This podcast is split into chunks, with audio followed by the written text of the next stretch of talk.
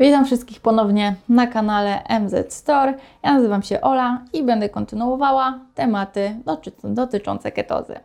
E, dzisiaj poruszymy temat adaptacji i nie będę mówiła o podstawach adaptacji, tylko jak to się przykłada w praktyce, z czym pacjenci mają największy problem e, i rozwijemy na pewno różne mity na temat adaptacji, na temat ketozy, e, czyli jak przejść adaptację łatwo, bezboleśnie, przyjemnie i skutecznie.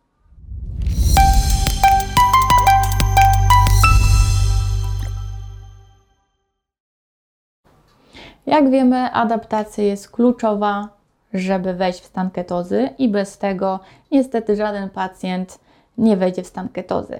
Dlatego adaptację trzeba przejść bardzo dobrze, trzeba zrobić to z głową. Na pewno polecam to zrobić pod okiem profesjonalisty albo zaczerpnąć wiedzy na ten temat, korzystając właśnie z takich filmików tego typu, albo z różnej literatury i tak dalej.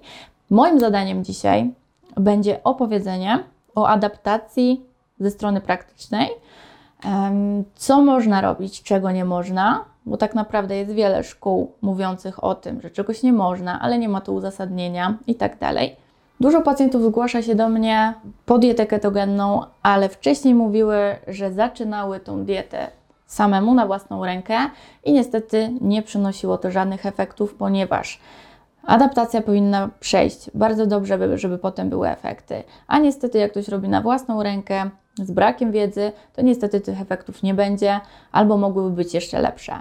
I tak naprawdę w adaptacji, co jest ważne, musi być to mocno odżywcza dieta, Adaptacja trwa różnie, to jest kwestia mocno indywidualna. Adaptacja może trwać ciut szybciej u osób, które wcześniej były na low carbie albo kiedyś już próbowały diety ketogennej, gdzie miały styczność z ciałami ketonowymi w organizmie. Dlatego u takich osób adaptacja przejdzie szybciej i bezboleśnie, a u niektórych osób mogą się pojawić efekty uboczne, ale jeśli dobrze zbilansujemy dietę, będzie mocno wysoko odżywcza i będziemy przestrzegać różnych zasad stylu życia, i tak dalej, to nie powinno być żadnych negatywnych skutków.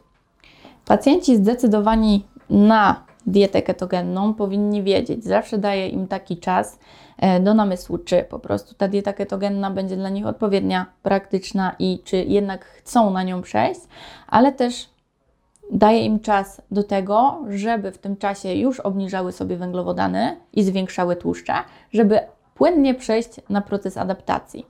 I tak samo należy pamiętać, żeby proces adaptacji był dla nas mocno odżywczym okresem i nie możemy schodzić nisko z kaloriami i bilans makroskładników musi być taki, jak piszą w książkach. Najlepiej 80% tłuszcze, 15 około procent e, białko i 5% węglowodany. Wtedy mamy duże szanse na to, że się zaadaptujemy, ale też inne czynniki będą istotne, czy zaadaptujemy się szybciej, czy zaadaptujemy się lepiej i tak dalej. Z głównych błędów, jakie mogę mm, wyciągnąć przy rozmowie z pacjentami, którzy wcześniej już próbowali diety keto, jest na pewno to, że robili zbyt duży deficyt energetyczny już na starcie, byli przez to mocno obciążeni, byli w dużym stresie oksydacyjnym i byli mocno zestresowani, dlatego może się pojawić ta ketogrypa, tak zwana popularna, ale jest to spowodowane przede wszystkim tym, że ta dieta nie jest wystarczająco dla nich odżywcza, albo dodatkowo robią jeszcze mocne treningi i się nie suplementują, zwłaszcza elektrolitami, czyli głównie sodem, potasem i magnezem. Tak naprawdę nie jest to kluczowe dla wszystkich przy okresie adaptacji, bo jedni mogą pozyskiwać więcej z dietą, w różnych posiłkach i potrawach, ale u niektórych będzie to naprawdę kluczowe, żeby wyeliminować przede wszystkim te negatywne skutki adaptacji, gdzie można przeczytać o tym, że coraz więcej ludzi je ma, bo po prostu nie zna podstawowych zasad. Tak jak już wspomniałam wcześniej, z rzeczy istotnych na adaptacji jest u niektórych właśnie suplementacja, ale też jak widzę, zwykła podaż soli, czyli tego głównego sodu, który jest odpowiedzialny właśnie za bóle głowy, za osłabienie itd., tak ale przede wszystkim dobre nawodnienie, bo na adaptacji tak samo na diecie ketogennej trzeba ciut zwiększyć to nawodnienie, e, a sód oczywiście wspomaga to nawodnienie, bo nawadnia organizm i nie bać się tej soli. E, bo ona nie jest zła, tak naprawdę nam mocno pomaga, zwłaszcza właśnie przy diecie ketogennej, ale też kolejnymi problemami i takimi nurtującymi bardzo i kontrowersyjnymi e, to jest temat produktów mlecznych w okresie adaptacji. Krąży wiele mitów, że nie powinniśmy spożywać produktów mlecznych i na biało w okresie adaptacji, ale później już tak można je włączyć. Ale z doświadczenia wiem z pacjentami, że nie trzeba tego eliminować. Można oczywiście ograniczyć, ale tak naprawdę produkty mleczne wysokotłuszczowe tak samo nas zaadaptują do ketozy, jakbyśmy w ogóle nie mieli spożywać tych produktów. I tak samo, oczywiście są sytuacje, kiedy nie polecam pacjentom spożywania produktów mlecznych, ale z uwagi na to, że na przykład mają niektóre nietolerancje albo alergie, albo jednostki chorobowe, którym zalecam wyłączenie produktów mlecznych, żeby osiągali efekty i czuli się lepiej. Oczywiście chciałabym dopowiedzieć, że nie jestem fanką nabiału i produktów mlecznych. Według mnie, jeśli ktoś nie musi tego spożywać, to lepiej, żeby to eliminował albo mocno ograniczał.